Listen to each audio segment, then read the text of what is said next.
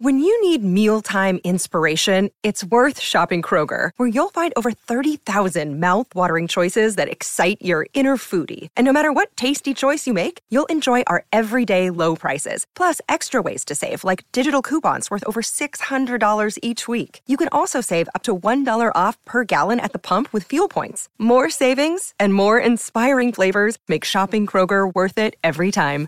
Kroger, fresh for everyone. Fuel restrictions apply.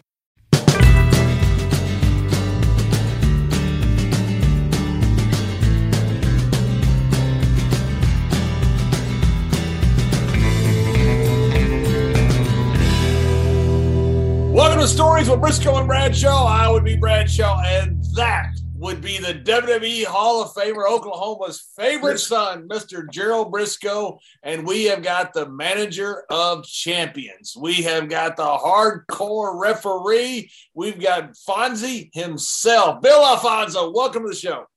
Thank you so much, guys, for even uh, thinking about me to be on your show. It's really cool.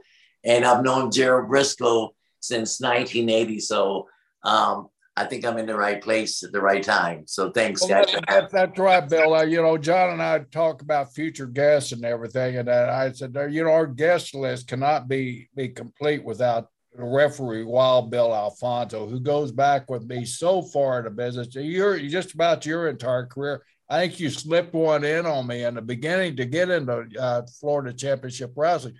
And it's a great story. Bill, you want to lead us off with, with you know, your your introduction me, Paul, the great Paul Jones, uh, introduced as number one, uh, introduced and recommended you for a position, and you you you got up the, the nerve to come down to 106 Albany Street and walk up those creaky old steps and come into my office and sit down and lied your ass off to me. Absolutely. I uh, did work a little bit that day. So, um, you know, Tampa was a hotbed of wrestling. My father, I didn't know anything about wrestling. My father came home with two comp tickets he got from the sports editor of Tampa Bay Times, Frank Klein. You guys used to put a little ad in the paper who was wrestling Tuesday nights, and they would comp him two tickets. So my dad came home with these two tickets. Uh, said, "Hey Billy, I got tickets to wrestling." I said, "Wrestling? What the hell's that?" I wasn't even, I didn't know anything about it. wasn't interested, but curiosity got me. So I used the two tickets for. I was about 12, 13 years old. Went to the Armory Tuesday night, and there was Eddie Graham, that blonde hair, and Bobo was and all these guys. I fell in love with the business that day, and um, so to go. I used to ask my dad, "Hey, please see Frank Klein, the sports editor, to give me those comp tickets." You know, it was only two bucks to get in back then, anyway. But uh, so I started going, for, you know, and then eventually I started meeting the guys. I met King Curtis and Rocky Johnson, and was getting sandwiches. I was a little runner for those guys, and became friends and and stuff. Um, and then my my best friend Dave, Dave the Cuban Assassin. Um, they got him booked in Dallas. And Dave said, and uh, hey, Fonzie, you want to go with me to Dallas and I'll take care of you and you can try to break in. I'll tell them you're my little brother and that you're a referee and maybe you can get some spots. So I went to Dallas. Hey, Fonzie, hey, Fonzie, how, how, how old were you then? I was probably 19 or 20. Uh, so we went to Dallas. David was booked for the Von Erichs. And he and uh, um, so he said uh, Gary Hart was a booker, uh, and he said, "Oh, I'm starting with you guys. It's my little brother. He's a referee. He'll be with me, so we can never use him." So I was out there six months traveling to every show with Dave, but they had Bronko Lubich, David Manning, and a couple other referees. There was four territories in Dallas: uh, the Von Erichs, Joe Blanchard, and uh, San Antonio. Paul Boesch only ran Houston, the best payoff man in the business. Jerry Brisco's brother told me that, Jack Brisco. And uh, then they had the Funks in Amarillo. So there was four territories. But the whole six months I was there trying to, you know, get a referee spot, I worked by accident. Something happened to the ref or something. They they used me. So I actually worked for Joe Blanchard once or twice. I worked for the Von Erichs once or twice at the, at the Sportatorium. Um, I never worked for Paul Boesch in Houston, but then um, I worked for the Funks in Amarillo. My first match I got paid for ninety dollars was a sellout in Amarillo. It was the Sheik and Terry Funk in a chain match. It was crazy, and uh, so that was pretty cool. The time went by, so I only worked four or five times in the six months. I said, Dave, I, and then Dave got booked in Charlotte for the Crockett's, so I went to Charlotte with him for a few months, and they had Tommy Young and Stu Swartz as a referee, so there was no way I could get in there. So I said, Dave, I got to go home. You know, I just can't live off of you buying my food for like in eight months. You know what I mean? Let me go home and get a real job. There's no spot for me. And Paul, Jones got wind that I was leaving, and Paul Jones liked me. And he said, Hey, you going back to, you leaving, huh? I said, Yeah, Paul, I, I can't, there's no spot for me here. I got to go back to Florida. He said, Well, listen, when you get to Florida, I want you to call Charlie Lay um, and ha- try to get a meeting with Gerald Brisco. He's a really good friend of mine. Tell him I sent you, tell him you're a referee, and so on and so on. So I came back to Florida and I was really intimidated because this is where I spent my childhood watching these guys, Gerald Brisco, Jack, and uh, Eddie Graham and these guys. So I finally worked up the nerve to call Charlie Lay. and say, hey, my name's Bill Alfonso, referee. Uh, Paul Jones sent me to see if I can get a meeting with Gerald Brisco. He was assistant booker for Dusty. And he said, okay, kid, uh, come on in. And I was, so he set it up. And this was a Monday where I went to meet Gerald Brisco. So I walk in, Charlie Lay, introduce myself. And Charlie says, go upstairs. I found Gerald in the office. Introduced myself. We chit chatted for a minute. And he said, well, what, what experience do you have? And I said, well, I work for Joe Blanchard. I worked for uh, the Von Erichs. I worked for the Funks. I worked a little bit in Mid Atlantic, which I did once or twice. And, he, and Gerald said, Well, you got the qualifications, you know. Um, and uh, Paul Jones is a good friend of mine. He wouldn't have sent you, you know. And he said, But unfortunately, Fonzie, this was a Monday, Gerald Brisco. Uh, he said, Unfortunately, Fonzie, there's we have our referees here, but maybe this summer, this was May of 1980. He said maybe this summer we're gonna we might run two shows. So leave your number with Charlie Lay. If we can use you, we're happy for the you know the and use as much as we can or whatever. I said thank you very much, and I appreciate it. And I walked out of there feeling really good, but with no job. You know, they didn't say come for a tryout or anything. This is a Monday. I get a phone call Tuesday morning, and it's Charlie Lay. Hey, you know how Charlie talked, Jerry. Hey, kid, uh, uh, Jerry wants to know if you can come tonight and work the armory referee. Said, yes, sir. What time do you want me there? He said, seven o'clock. So, of course, I came early walked in, and there was, I was thrilled, thrilled. I walked in the dressing room. I was early, and Dusty was there. He said, Are you the new referee? I said, Yes, sir. And uh, it was only supposed to be for that night, but I found out why they called me because I think the referee that they were using had the three main events, and Dusty was working main event with one of the guys in the car and had a flat tire on the way to West Palm Beach with no spare, and they missed the show. Dusty was fucking livid, fired the guy on the spot, didn't fire the three top guys, but fired the referee for having no spare. So Wait so- a minute, so- wait a minute, wait a minute. That that, that doesn't seem fair. If, if you're riding in the car, you don't know that the moron driving doesn't have a spare. So he got fired for because of some idiot that he may have had nothing to do with, but he fired all of them. No, no, no. He only fired the referee. Oh, he The fired the driver- referee. Okay, all right, that, that makes sense. That's where I come in. That's why I come in. Dusty was livid, sold out. wasn't, show he wasn't going to fire those main heels, man. that's that's what I was thinking. I thought, how can you fire out? So I go, I go to the army that night, Tuesday. So my childhood fucking where I watched wrestling every Tuesday night. I'd go, uh, and somehow I did a good job. And at the end of the show that night, Gerald came up to me and said, "Hey, can you make Miami tomorrow?" I said, "Yes, sir." At the end of the Miami show, can you make Jacksonville Thursday? I said, "Yes, sir. Thank you." And then Friday and Saturday were two spot shows. Wherever we would, we would run to uh, uh, St. Pete Bayfront Center or Lakeland or uh, high school somewhere or whatever. Friday and Saturday was usually a spot show. And then Sunday, Orlando. So I worked all week. And that Sunday after the show, Gerald Brisco comes up to me and says, Congratulations, you're full time with us. We like you. And just remember this you can leave as fast as you came. I'll never forget those words. and I was green. I was relatively very green. You know, I didn't know the business super, you know, because I What only worked, but I had watched and studied the business for a long time. Uh, but I was a natural for some reason. And then working Bill, with Dusty. Bill, Bill what, it, what, what it was, Bill, it was your memory. I mean, your your memory, uh, you know, you'd receive finishes from me, from Eddie and Dusty, and, and our finishes were 20 minutes long. Match might be 22 minutes, but the fin- finish was 20 minutes long. Well, that's what I was just And you, you, you could go word for word for those finishes. Back in there, John, as everybody knows, you know, the heels dressed on one side of the building, baby faces on the other side. The referee was our communicator. He had to carry each and every finish all the way back and forth. And, and I'll give you a good example. I'll give you a good example. So Orlando, Eddie Graham Sports Complex, every Sunday, Dusty would want me there at seven o'clock, not 7.05, not six after seven. I mean, seven o'clock.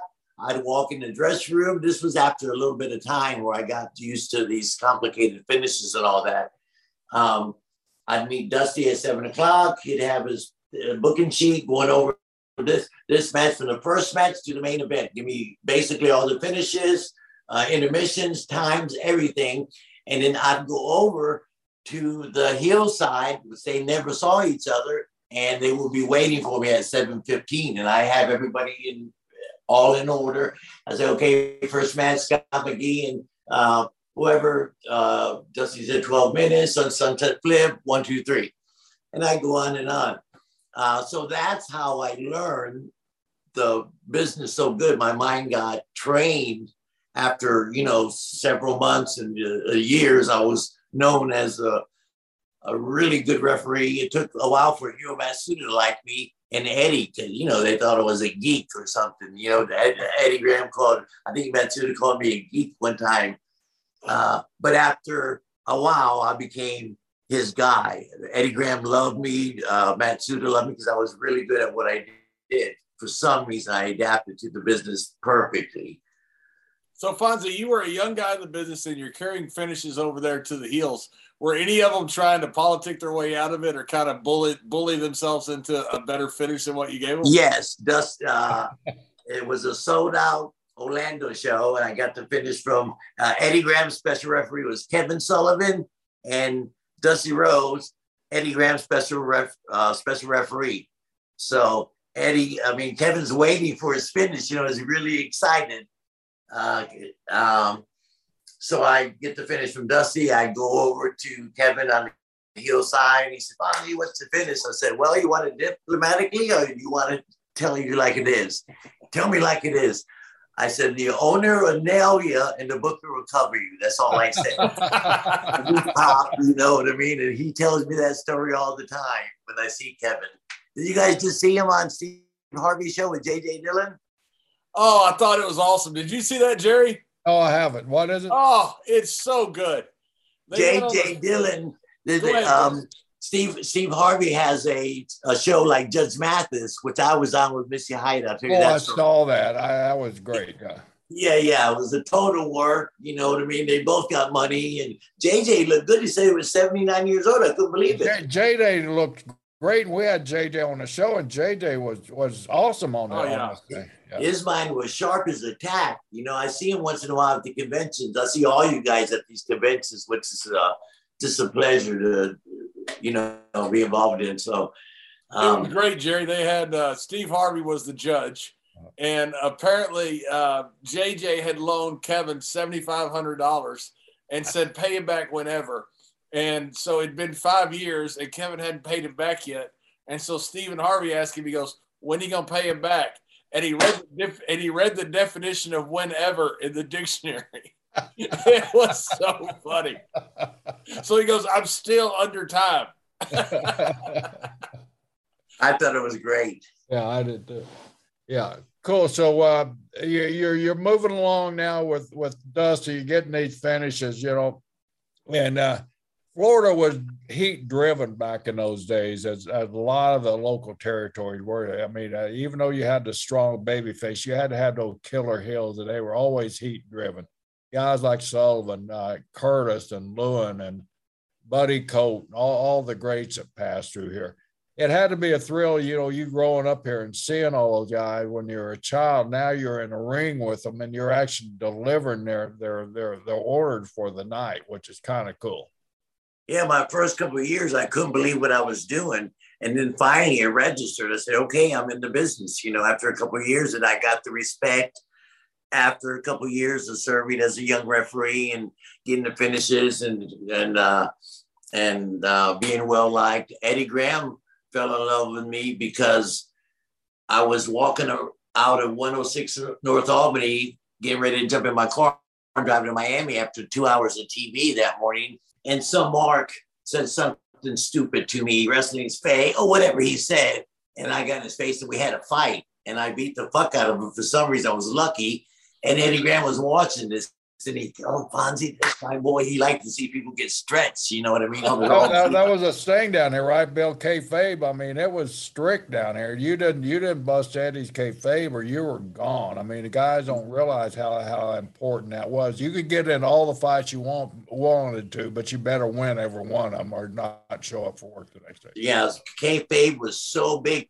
When we would travel, we would have to tell Charlie Lay who we were riding with. Charlie Lay went, Who are you riding with, Fonzie? And I would say, oh, Me, Kevin, Mark Lewin, and, you know, Jake the Snake or something. He wanted to know exactly who we were riding with. Uh, no heels in the car, no baby faces together.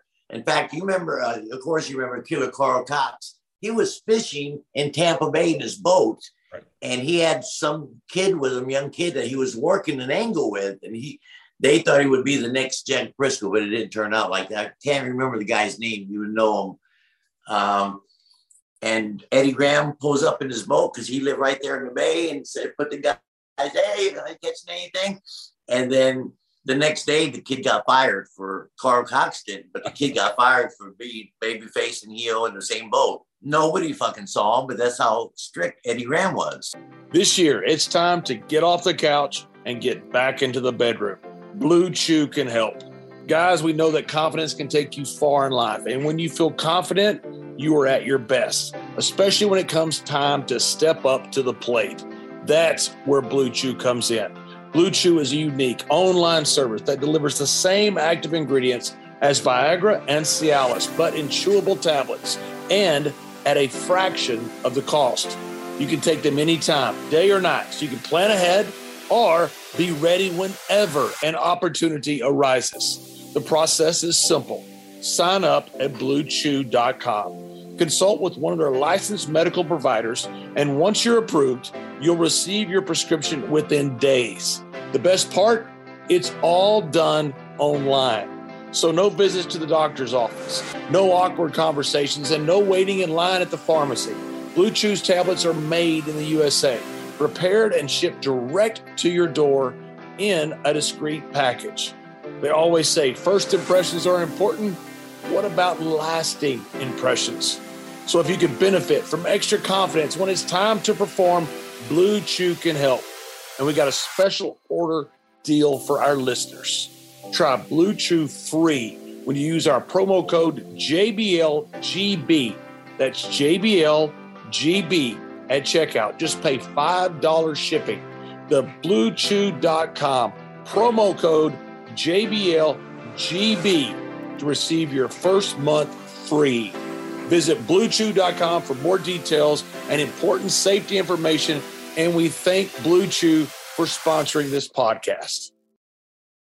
Speaking of fighting and speaking of protecting the boys, that's another thing. You quickly gained a reputation of protecting the guys from themselves. And uh, one night I remember leaving Miami Beach Convention Center. Jack and I were on the fringes of turning heel against Mike Graham and, and Steve Keirn. And you were traveling with us that night. We're walking out to the car to put our bags in the car, and this this guy got a little wise with either me or Jack, and uh, started coming towards us. And you did that old Alfonso one two punch, and he was down on the on the ground, and and you jumped down on the ground with him, started hammering him, hammering him, jackhammering him, and Jack ended up coming over and pulling you off the damn guy so you wouldn't kill him, man. So, but you, you always were protecting the guys. That, I think that's one thing that really helped your reputation, besides your your your your ability to, to retain the finishes like you did. Well, it was only on occasions that I would get in a fight, so it was built up in me. I wanted to fight now and then, you know. I wanted to protect the business, so. But usually, these guys were a lot bigger than me. I, my my mo was I would put my face in the guy's chest so he couldn't hit me in my face. He could hit me in my head. Then usually some of the boys would say, "Hey, Fonzie's getting beat up," and they'd come over there and beat the fuck out of these guys. But uh, I did enjoy that. I got a lot of frustrations out, you know, and and, and protecting the business was really, really big. Okay. Um, my assistant, my beautiful niece, 26 years old, shoot this for me. She said, move up. Okay. I'm going to show you some cool pics in a few minutes. Oh, I wondered how you got on this podcast so easy. You had your, your niece there setting everything up for you, huh? Yeah, absolutely. Yeah. So I'm grateful. We go, through, we go through that every week. yeah, yeah. Yeah, what yeah, do you got? What do you got there in the in the backdrop there, Bill? Looks like some cool pictures, man. All right, let me just show you. Um, you know, when I got to WC, let me tell you how I got to WCW, then I'll start giving you these pics. So, Florida Championship Wrestling kind of folded at the end. And remember, the cables were taken out WCW and Vince. I was on the first Monday Night Raw, too, ever uh, in 93 or 92, whenever it was. Um, so Florida office closed up and Dusty went to uh, work for Ted Turner, you know, and, and Crockett and then TBS. And I really couldn't leave because I was fresh. Remember, my wife got sick, Jerry, with the kidneys, and we lost her. And, right. and uh, she got so sick, she had two transplants, and we finally lost her after a two year battle. And I couldn't really leave out of Tampa because she was in critical condition for a while. And um, you guys paid me. The I think the office paid me a little bit, and the boys would put a little bit. I'd get a little envelope. That was very cool. I'll never forget you guys for that. so anyway, the business folded, and I got a newborn baby. You know, and my family's helping me with her, and so I couldn't go to TBS right away. Plus, I wasn't invited yet. Um, so after a while, I get a phone call from Hiro Matsuda, and Hiro Matsuda says, "Hey, Fonzie, we're doing this. How much Hiro Matsuda like me?" After a while, I had to prove myself after you know years and years. And here's a guy Matsuda who wasn't in your corner in the very beginning, and, exactly. and, and now you now you've won him over. Called me a geek, uh, and the, the way I mentioned something, he says, "You're a geek." But I won his respect after a while. I was really good at what I did. And so I get a phone call, it's Hiro Matsuda says, Hey, WCW and the Japanese office was running a joint show, first time ever. It's Fujinami against Ric Flair, 65,000 people in the Tokyo Dome sold out. I want you to come referee the main event, Ric Flair and Fujinami. They had their own referees. WCW had all those referees, but Matsuda wanted me. So I was thrilled and I said, well, what can I do to look good and all that? So I, you know, of course, I got uh, my haircut, beautiful shaved, all the uh, bow tie. And I had my mom, my dear old mom who passed away. Um, she sewed a Japanese flag and an American flag because it was Fujinami against Ric Flair, American against Japan. I had what this, a working guy you were, man. I had a designer shirt, beautiful bow tie, nice pants, beautiful shoes, everything. and I waited till I got in the dressing room I got dressed close to Dusty in the Japanese office. And when I put that shirt on, all the Japanese owners, Fujinami, ooh, oh, they liked the shirt. You know what I mean? So I was over.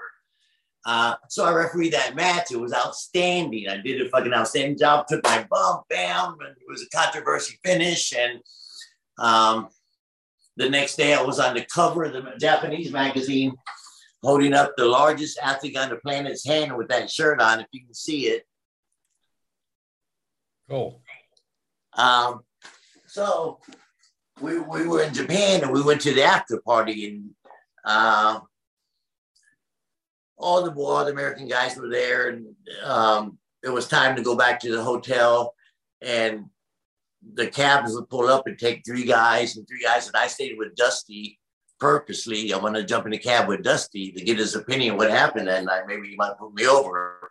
So everybody left, and the last cab pulled up, and it was me, Dusty, and Ric Flair. The main events in the Booker, right? Uh, so Dusty and Ric Flair were talking because they couldn't really talk at the after party, all the boys and shit. So they were talking real serious shit in the cab going back to the Keio Plaza, the hotel. and all of a sudden, uh, Dusty says, Hey, Nature Boy, who who we got in the back? Who we got back there? Oh, who we got? I'm sitting in the front seat of the cabin. Dusty, uh, look at that, babe. Dusty and um, Flair were in the back seat, and Dusty says to Flair, Hey, Nature Boy, who got in the front seat? They put me over. Oh, that's Fonzie and shit. And Dusty said, Hey, baby, it's gonna happen for you. It's gonna happen for you, baby. It's gonna happen. I'm gonna have Jody call you. I said, thank you, Dusty. A couple days later, fucking Jody Hamilton calls me. And a couple days later than that, I'm making a hundred grand a year. Uh, uh, signed the contract with WCW. Unbelievable. Then they put me with Giant Gonzalez to be his personal assistant. You know, the largest athlete on the planet was thrilling and he was pretty cool. Uh, and I traveled the world with him, did movies and all kind of shit, Baywatch with him. Uh, well, Bill, tell us a little bit about Giant Gonzalez. He's a forgotten giant, if there can be such thing. I mean, but this this guy was absolutely huge and a good-looking young man. He didn't have that. Uh, he didn't have the on the, the giants. He, he had it, but he still his jaw wasn't protruding and all that yet. Uh, he was a young. Well, he, he must have been a knockout with all the ladies uh, around. I'll tell you a great story about that. So, um, he was playing European basketball. He was legitimately seven eight, but they built him as eight foot, and he could pass for eight foot. So they, uh, so they brought him one the Turner guy, one of Turner's guys that owns a, you know, Turner owns the Hawks, the Braves, CNN, fucking, you know, is a billionaire. So he had a scout in Europe, and they spotted Giant Gonzalez playing basketball. So they approached him and said, "Hey, Turner wants to bring you in and play for the Atlanta Hawks, NBA." So they brought him in, and, but his knees were already a little messed up for being a giant and playing basketball. But he couldn't play um, seventy percent in the NBA. He could play, you know, twenty five percent. The NBA guys are on, but so Turner says, "Look, we can't. You can't pass inspection for the NBA, but on this thing called wrestling, we're going to make you wrestler. And the giant said, wrestling? What's that? Didn't have a clue. That's why he wasn't a good worker. He didn't know how to really sell. He sold awkward, but it's the attraction, you know, the eight foot giant. Um, so they trained him a little bit and put him right in uh, in the ring. And he needed somebody with him at all times to drive him around. He wasn't uh, knowledgeable. And so Dusty asked me, they gave me an extra 25 grand a year to drive around. I said, you don't even do, that's not even necessary because it was all the perks and stuff I got from being with the giant, and we became really good friends.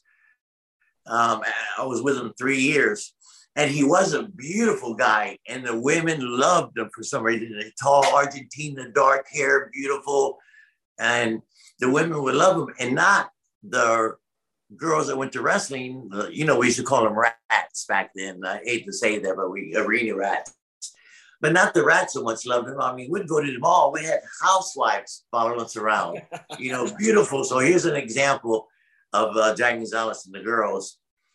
Uh, so I was traveling with them, and it would be very common for me to get a phone call at two o'clock in the morning, and I'd be at the next room. We would never split a room, of course. Uh, he would say, Fonzie, can you go to give me four or five hamburgers? I'm hungry. I can't sleep. So it's my job as his assistant to go get him whatever he wanted and bring back and go back to sleep. So I got phone calls like that a couple times a week, you know, on the road. And so he calls me one night, it's about two o'clock in the morning, and I go to his room thinking I'm gonna go get him a hamburger or something, you know, or four or five hamburgers. So I knock on his door, he answers it, he's an eight foot giant, naked, answers the door naked. I said, Giant, why are you naked? And he opens the door and there's a beautiful blonde girl in the bed, naked as this jaybird. I said, uh, "What do you need me for?" He says, "Well, we got a problem," and I'm kind of embarrassed because you know this. I mean, like a Pamela Anderson, beautiful. We met her at and the mall. Naked. He's naked, and she's naked on the bed, And he says, Look, I need a favor, Fonzie. I said, Anything, Johnny, we're going to get you for what? He says, No, my girth on my thing is too fat. I can't get it inside the girl. I said, Okay. He said, I want you to jump on her and warm her up for me. And then maybe after that, you leave right away and then I take over. And now I'm looking at the girl. She says, Fonzie, please help us. This girl's freaking beautiful. I'm embarrassed as shit. I'm red. So my job that night was to warm up a beautiful broad for the giant. You know what I mean? And we, it only happened one time, but only in the wrestling business. Right. And I tell that story different times in different places and people love it for some reason. Did, did he did he what did he watch you naked? Oh yeah, he was right there waiting waiting for me, you know, waiting so he can jump on her, you know. Was he your coach? This is John Layfield. One half of Stories with Brisco and Bradshaw. About a year and a half ago, Mr. Brisco told me, he said, You know, you're going bald. I said, Well, of course I am. I come from a family of bald male men. It's just a matter of time. But it wasn't. Fast forward, Mr. Brisco says, Your hair grew back. What happened? It's simple. The ingredients in Keeps is what happened. I may look good bald, I'm not going to find out anytime soon. Two out of three men will experience some form of hair loss by the time they are 35. More than 50 million men in the U.S. suffer from male pattern baldness. Keeps has more five star reviews than any of its competitors. There are only two FDA approved medications that can prevent hair loss. Keeps offers both. Convenient virtual doctor consultations and medications delivered straight to your door every three months. 24 7 care and support. Keeps has a network of expert medical advisors, prescribers, and care specialists to support you in making your hair goals a reality. And remember, you don't have to leave your home. Treatments start at just $10 per month. And Keep offers generic versions of the two FDA approved medications to prevent hair loss. If you're ready to take action, prevent hair loss, go to keeps.com slash JBLGB to receive your first month of treatment free. That's keeps.com slash JBLGB to get your first month free. We lost Bill after that. After no, that, no, uh, uh, we're back. We're back. Hold on. The Giants, the Giant spirit came and got him. okay, there. Um, but that's a you know a story, pretty cool. You know, being with the largest athlete on the planet, and I we got. I was, I was going to ask you what what was your most unusual challenge, but that pretty well answered my. Yeah, question. that that pretty well answers it really yeah. well. But yeah, other than, was other common, than, there was common things to do too, like did, uh, Bill, Bill, Bill, Bill, Bill, did, yes. did it make you nervous that you're you're warming this up with this wonderful, beautiful woman, and this beautiful. eight foot tall giant is watching you naked? Standing yeah, over well, we were such good friends. I didn't mind being naked because we were naked in the dressing room taking showers and so you know how the boys on the road would take showers and go to the next town and stuff. Yeah, so this seems a little different. Yeah, just yes. what do you think, God. I, I, I, never thought of that that way. You know, I never thought he might. You know, uh, there weren't, any, was, there weren't any slaps on the cheek or anything like that. no, no, it was faster, like, faster, faster. Was there was there a critiquing going on or anything? No, he asked me to perform Advice? a service for him, and he listened, and he didn't say a word, and then I warmed her up, and she said, "Okay, Jane, I'm ready." And okay, okay I'm She later thanked. They both thanked me, and I left. I was there okay. 15 Did minutes. you get a bonus? Did you get a bonus for that? I got bonuses all the time because you know I got to help that beautiful girl out. That was a bonus, and then just being with the giant period. The bonuses were flying to. They wanted him to be on Baywatch in an episode. They wanted him to be on the pilot's you for Thunder in Paradise, Hogan's uh, TV show for had for a couple years.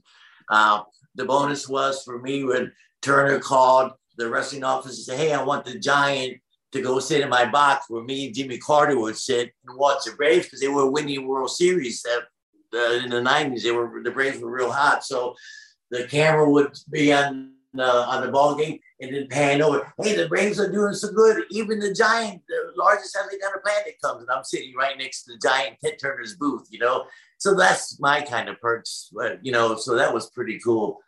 Did he enjoy the business? He did, but it was hard on him because he was the giant. He was an actual giant. It was hard for him to travel. The only car he would fit in half-ass comfortable would be a Cadillac. So the office rented me a Cadillac. Oh darn! For three years, you know, every day I had a cat, brand new caddy from Avis. Uh, he adapted to it, and he was trying to understand it. He had a good time because you know the, boys, were, you know, we were hanging out. He wasn't a drinker at all. He wasn't a pot smoker. No drugs. Absolutely, pretty straight. But he did like the girls. he did like the girls. So he, he adapted to the business pretty good, but not in the ring. He wasn't really talented in the ring. He's only been in the business a few years, and um, they really didn't teach him that good. And plus, he was just an attraction. You Bill, know, he, I was, I was going to ask you a little bit about the training. I don't think he really had any actual training. I think they just kind of showed him a couple of things and threw him out to the wolves, right? Exactly, exactly. That's why he was never a polished worker. Yeah. And uh, he used to do certain things. I said, Giant, don't do that. You can't throw a punch. 100% don't throw a punch. You do the big couple big man stuff, but that's all you need to do because usually they wouldn't put him in with a at a main event. They would put him in as a, you know, one of the top three matches as an attraction, and he'd work with like uh, uh, Curtis Hughes or something. Bam, bam, bam, big thing, and beat him. You know what I mean? You know, we all we all had our had our, our, our guys that we had to follow. John had to follow. Uh, uh, blackjack when he was a blackjack. You had to follow the great Stu Swartz. I had to follow the great Jack Brisco.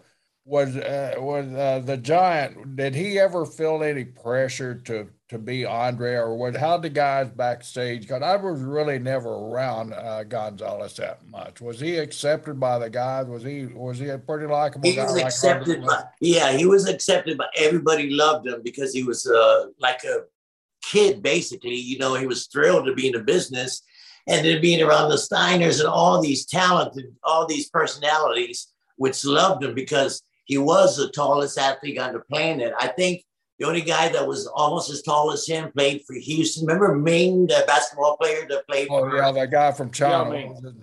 Yeah, right, right. That was the other giant, but my giant was bigger. So uh, just the boys being around him, they, they were amazed every night at his size. They always put him over, and he was a joker and, and, and you know. Was a guy pretty good athlete too?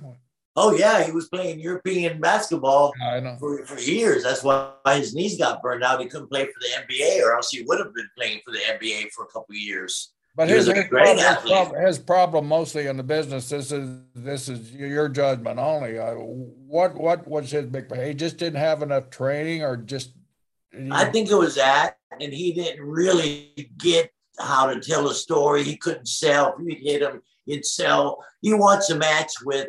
Um, I was a referee, WrestleMania nine, and he worked against the Undertaker and we had a pre-match before that. You know how Vince wants, like the week before, we were at some little spot show in WWF, and we had the same match we'd have at WrestleMania. And when he choke slams me, and that's the DQ and all that, when he choke slammed me, he brought me down so hard, he knocked me out. I was out cold.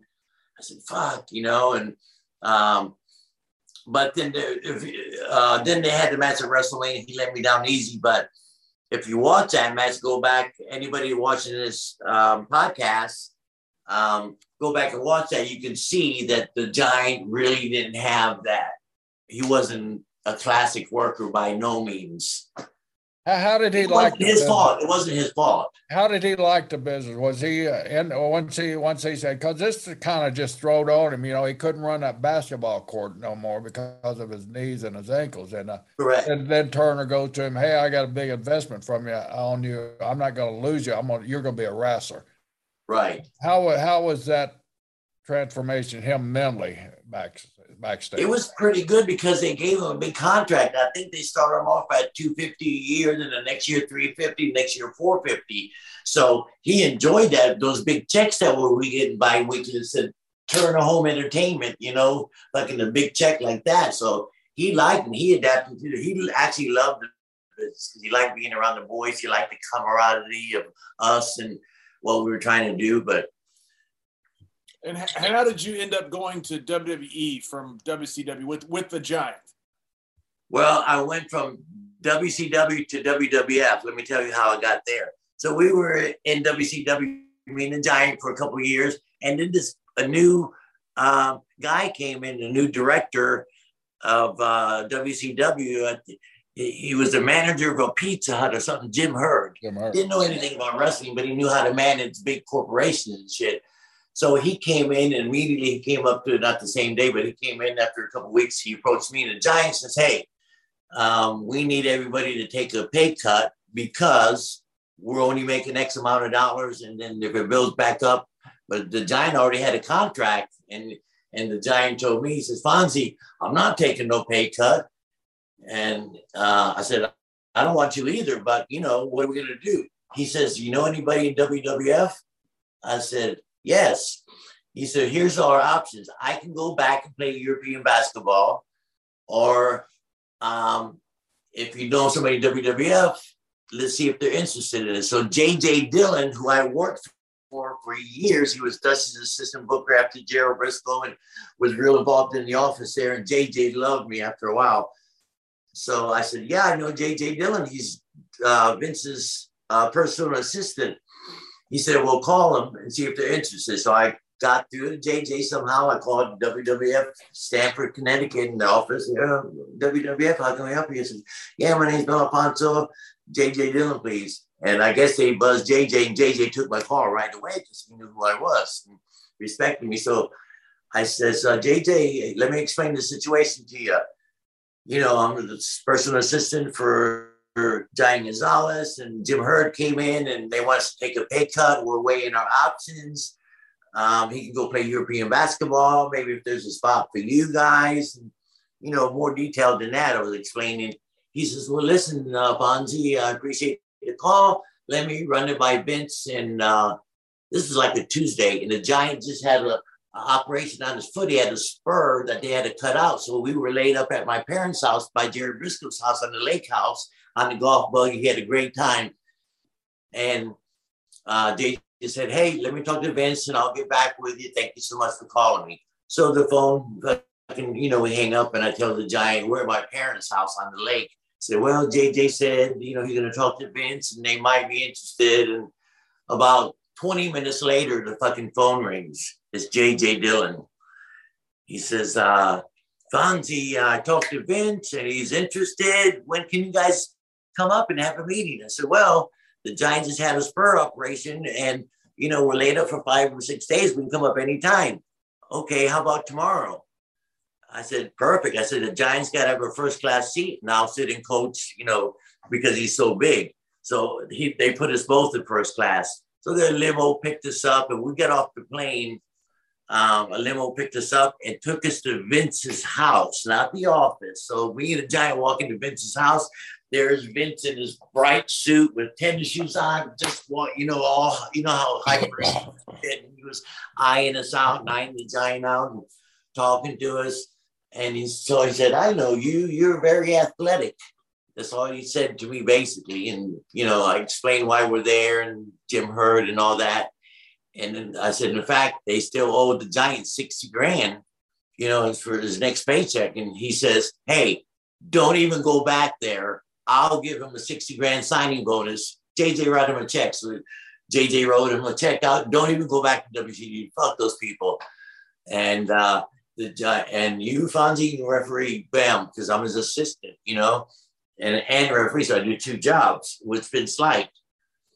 And uh, Giants is Vince. I haven't been home in a couple years for Christmas. Do you mind if I go home and I start, you know, after the first of the year? He said, Of course, you know, of course, uh, give us time to think and put the gimmick on you and all that. And he said, Fonzie, do you want to start with uh, the Giant in January? I said, No, sir. I, I wouldn't mind starting as soon as possible. He said, JJ, put him on the sheet. So JJ looks, opens his book and starts putting me here, there, there. And JJ gives me a sheet, and I got a full week of um, work, you know, without the Giant. I'm going to be referee.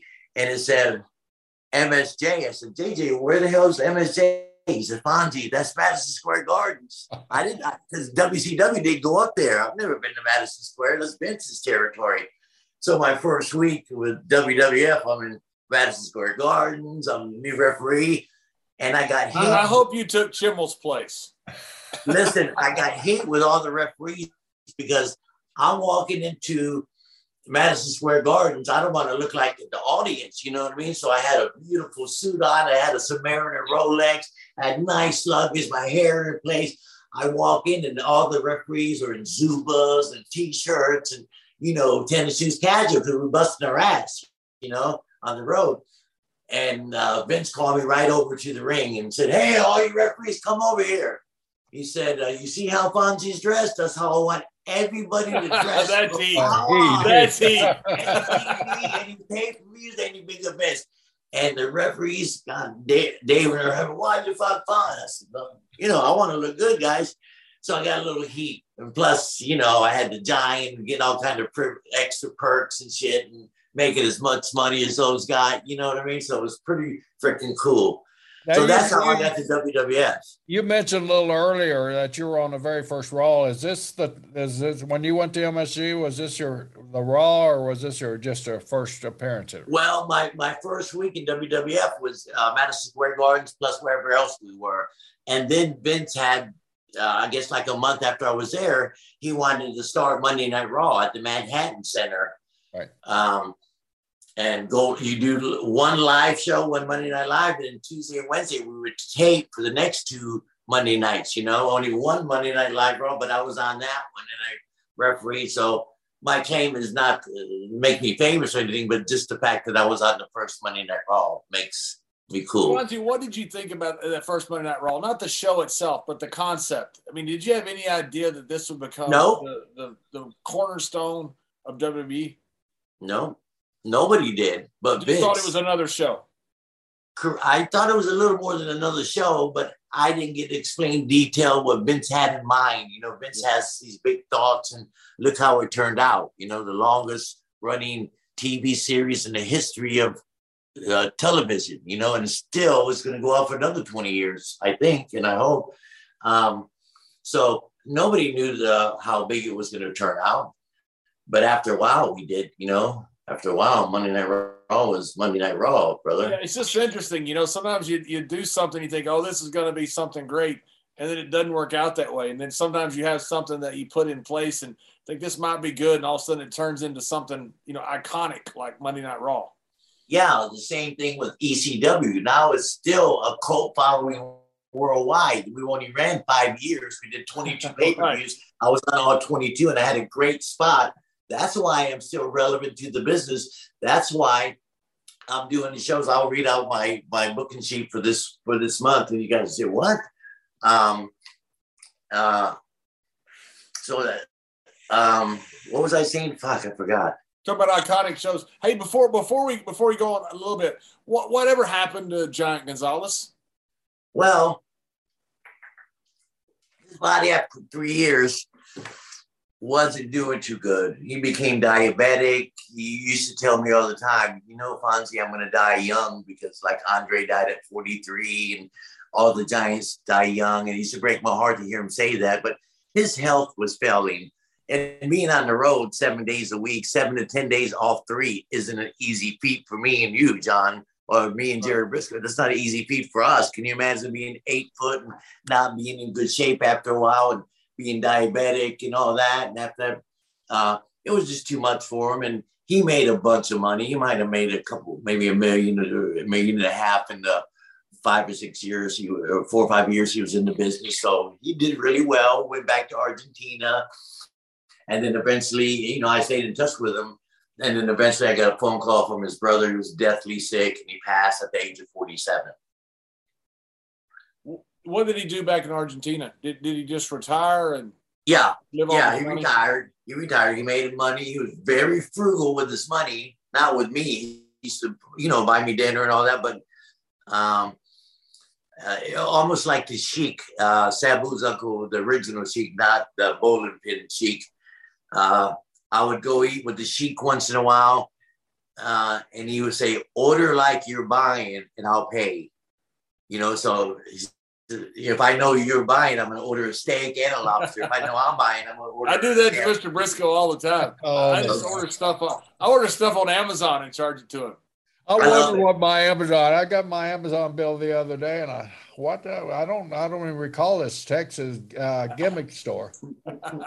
hey, you guys do a podcast on a regular basis, a weekly a monthly? How do you guys hook up? Zoom. Jerry hired me in uh, 1995, December 1995. Well, you guys both have something in common, man. I'm responsible for both of your asses. The the two greatest things Mr. Brisco ever did was hire me and you, Fonzie. I love it. I love it. Congratulations John. you've had an outstanding career. You did really well for yourself, right? I think I think so. I had to make Mr. Brisco proud. He yeah. hired me and then beat me up about two thousand times. The longest reigning SmackDown champion of all time, Bill Alfonso, is John. I love it. By now, you know that everything is crazy overseas, and well, that's created some volatility in the market. We actually saw rates tick down a little bit this week. We don't know how long it'll stay that way. All the experts are predicting that there is going to be a rate hike this month in the month of March. Some are saying 25 basis points, others are saying 50. What does that mean? It means waiting will cost you money.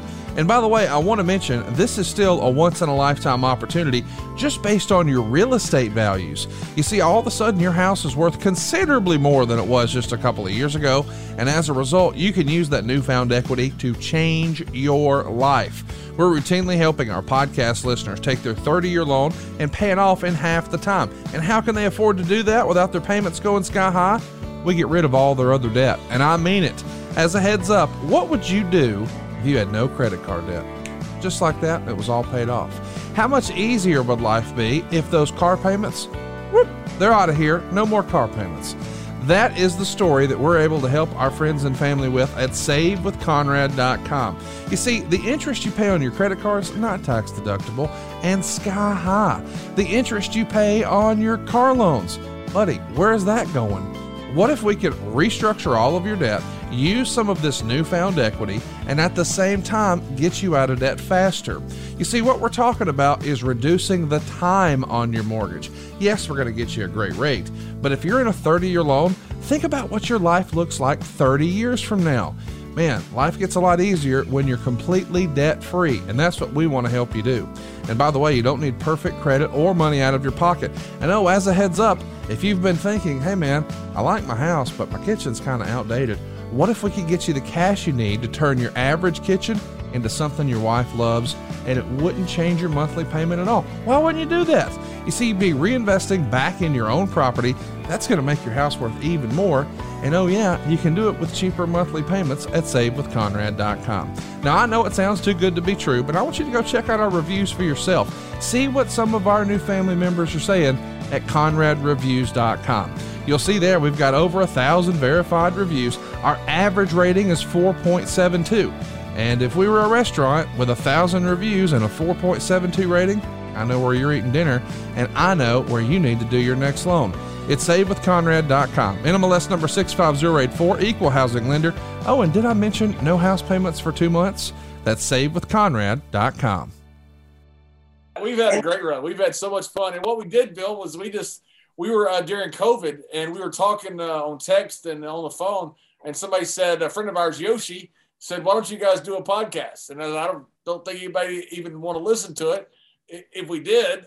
And he said, "Well, no, no, you might put smiles on people's faces," and that's the reason we did it. We did it just to tell stories and and let people have some fun. You know, we we don't bury anybody. We don't try to bring up. Yeah, you see how we're talking now. It's all cool. You know, I'm not burying nobody. I would never do that.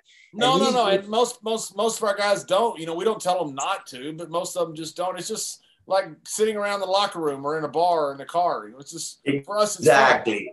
Exactly. You guys want to hear how I got into ECW and had a five year run and made a quarter million dollars working two days a week for five years there? Let's hear it. Yeah, that's okay. absolutely. If you could bury Paul Heyman, we'll. we'll I love bury Paul Heyman. and you can also bury Tony Chimel. I mean, like for real, you can actually kill him and bury him. Yeah, and well, we'll, we'll supply the shovels. We'll oh, buy oh, the shovels. Mike Chioda was the one that treated me the best, but all those all those reps up there thought they were the shit, you know what I mean, and better than me or whatever. And I was the last one they hired.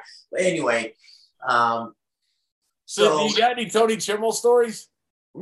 Not really, because I didn't hang with him. I was with the Giant my whole time. So it was me, and the Giant didn't really want anybody in the car with us. So, so it was just me. I drove and took him all over the fucking planet for three years, just me and him. Very rarely did somebody jump in the car with us on an emergency. They would, but you know, we'd give him a ride to the next town. But Giant just like me and him, you know, he's kind of a not shy guy, but just wanted to be me and him. Uh, so not a shy guy when he bangs on your door and says, "Come over." That's right. yeah, that's not a shy guy. I was really embarrassed. You don't have to say night. he's not shy. Uh, we know he's not. I shy. was embarrassed that night, but it was it's a great story. People like it, you know, and it's no, the truth. I, I swear, this is a true story. You know. I figured um, you'd like Chioda. You and Chioda seem seem seem a lot alike. Two two two good guys. Yeah, they just fired him. Yeah, after thirty something years. Can you believe it? And he was still in shape and all that. I don't know why Vince does that, but Vince doesn't have any problems.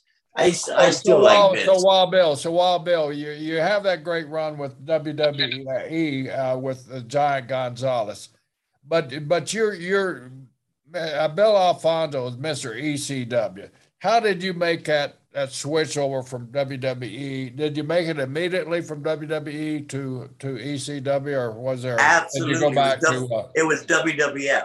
WWF. So sorry. Uh, how I got released, the Giant went home. You know, he finished up and went home, and for some reason, in that few months, the business took it down. You know, they weren't selling out everywhere. The business was down about seventy percent or something. And Vince came up to me and said, "Fonzie." Our Pat, our Pat Patterson came up to me and said, Fonzie, unfortunately, we're going to have to release you from your contract because the business isn't doing good. But don't worry, when we come to Florida, you work all the Florida shows and we use you as much as we can. The business picks back up, we're going to use you. So remember, I said they taped three Monday Night Raws, Monday, Tuesday, and Wednesday. So I got released after doing the three Monday Night Raws. So I was still on TV for a month, you know, on Monday Night Raw. So Paul Heyman found out that I got released, and Paul Heyman calls me. The reason Paul Heyman called me is because in the early 80s, Bob Roop was booker in Florida, and I was the assistant booker for Bob Roop for Eddie Graham in Florida. Had that great job like you did. I earned that spot. And Paul Heyman was there as a young kid in a pair of uh, Levi's, tennis shoes, and a t-shirt. He came down like I went to Texas, was trying to break in business. He came down with a guy named Tombstone, wasn't in the business too long, and he was going to do the loop for a few months with the Tombstone, and you know, and try to get a spot. He wanted to be a manager, uh, but there was no spot for him. So Tombstone got his notice, and he was leaving. And Paul Heyman comes up to me, assistant booker for Florida, and says, "Hey, Fonzie, you know we're leaving in two weeks. Is there any way?" possible, you think I could go to the ring and act as Tombstone's manager, you know, for the two weeks. And Tombstone was working with Scott Hall. Scott Hall was God bless Scott Hall, give him a big press name and cover him one, two, three, everybody. And I said, Well, Paul Heyman, let me think about it. Okay, that sounds good. But look, you wearing a pair of Levi's with holes in them. You got O set of Converse on the t-shirt. Is there, do you have money to go buy a suit and, you know, look like, like a fucking manager? He said, yes, yes. So I didn't know his parents were millionaires, lived in Scarsdale. His dad's a big time money family. Of course, he went out and bought a beautiful suit, did his hair, bought the telephone, everything. And um, so he did the loop for two weeks, Monday, Tuesday, uh, West Palm, Tampa, Miami, Jacksonville, spot shows in Orlando for two weeks. And then he left. And he thanked me for that, for letting them come to their because I had a little stroke. I was assistant booker to Bob Roop. Bob Roop wasn't a genius. I was running the office kind of because I was just doing what Dusty would do. I was helping Bob Roop so much, and he was getting all the credit, and I got a little bit of credit. But uh, so Paul Heyman thanked me, and the next thing I know, Paul Heyman's a big star and uh, for Verne Gagne and, and all that, and TBS and everything. And uh, so I just left WWE got my notice and they said they'd use me and so on and so on. But I get a phone call the first week I left WWE, um, WWF. I don't have a contract. I'm a little depressed. I said, damn it, you know, but I saved money and uh, I was okay financially, but I was, you know, I want to work. This, this, is, this is basically the first time you've been out of work since you called me in uh, 106 Albany. Correct. May of 1980. That was May of 1980 when I met you, Jerry Brisco, and I've been on the road until when 1995. Wow, 15 years you got oh, out of them. I, I, got a phone call from Paul Heyman because I was good to him. Remember, I told you the story. I let him manage the guy and all that. He, never forgot that. He said, "Hey, Fonzie." Paul Heyman said, "Hey, Paul, damn, I seen you on TBS. Good for you." And Verne Gagne and all that. Congratulations. I said, "Hey, what, why are you calling me?" He says, "Well, I got this company in Philly called ECW." I said, "What the fuck's an ECW? I've never worked for a company other than mainstream." you know, Ted Turner, Vince, all the big terror Florida. He said, Well, with this upstart company, we're hardcore. I got this vision. I got a perfect spot for you for four weeks. You come in because you're still on Monday Night Raws for two more weeks, and you come in as an anti ECW. Your sports entertainment because Vince wants the doctor, his wife, and the two kids at ringside. Our target audience is males from 19 to 30 years old, hardcore fighting tables and chairs and shit. So I went in there, was anti all the ECW stuff and was like a conservative referee and would stop the match with a little bit of juice and so on and so on. So I was getting heat. And after the four weeks, 911 choke slammed me and I was done. But Paul Heyman had a vision and everybody knows Taz. You guys heard of Taz, right? Right. Uh, he's big time with AEW commentator, whatever. And Taz had like four or five gimmicks. Monkey Boy, Tasmania didn't get over until he got hurt, was out for a little while. Then when he came back in, he came back as himself, Taz. And then he got over. Usually we get over with, you know, like I'm over because I'm uh, uh, hyper and Paul Heyman is just hyper. You're a gimmick. You're a gimmick. A, so Paul Heyman thought it'd be a good idea for me to put me as a manager with Taz. And it worked. And people bought it and they loved it. But I didn't know how to, you would think I would know how to do a promo, but I never did. You know, I've done eight promos in 25 years of being a referee, you know. Hey, you threw over the top rope. I seen this one. So I was having trouble doing promos, and Paul Heyman says, Hey, Fonzie, just treat it like a shoot. You know, you're going to be at the in Philly, you know you're going to work against this guy. And I said, okay, let me try it. Then I became one take Fonzie. I said, yeah, next Tuesday night, Daddy, I'm going to be on the broadcast. And it was good. It was natural. And then Taz didn't need me, and they put me with Sabu on the first pay per view, barely legal. I turned on Taz and went with Sabu, and uh, so I was there five years until Vince bought the company. You, you know, yeah, you, you, you with your promos. I've known you forever, as we've discussed, and uh, when I saw you cutting promos, they were they were off the chart great. But that that really didn't surprise me because you all you're always a smack talker. I mean, you know, we'd be in a ring sometime, the fan would say something wise, and you just turn and without the guy over here and it just start cutting a promo basically on the guy sometimes. Well, you know, the business rubbed off on me. I was around all the great promo and guys. So, so you with that microphone, after after a while, it just seemed natural coming from you. It didn't seem it, it, it seemed like it was your character because it basically was your character because they told you just to look at it as a shoot. And that's yeah. the Bill Alfonso I know that would look at it like that they just told me to tone it up a little bit, you know, be 30% more hyper, you know, and, and it absolutely worked. And I was on 22, I was on all the main events. I was at 22 pay-per-views there. And I, am you know, I'm not bragging on the quarter million dollars, but um, a quarter million dollars for a small company that nobody heard of, ECW, and, and working Saturday and Friday and Saturday is fucking pretty big payday, you know, in five years. That's, damn, it's 50 grand a year, but working just weekends and, and enjoying it.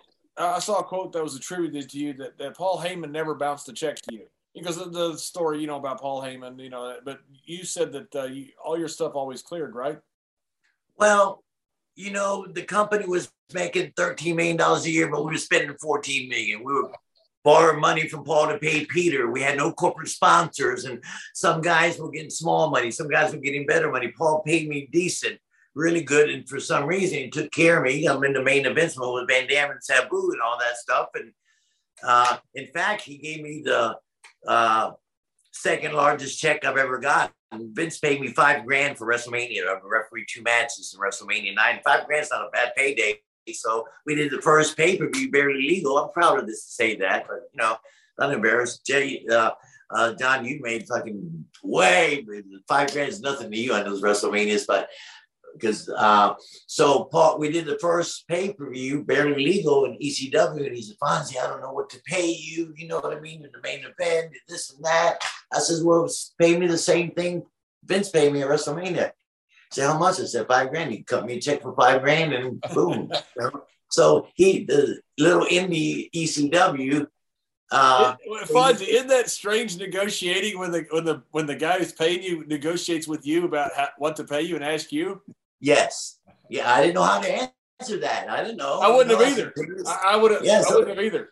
It was a good know, answer, I guess. And it's one of those things where you say five grand, and he goes, "Okay," and you're like, "Damn, I should have said 12.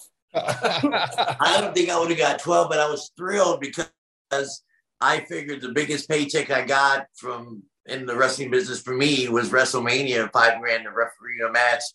Um, and then he matched it. So I didn't know what to ask for. You know, I was thrilled to get that.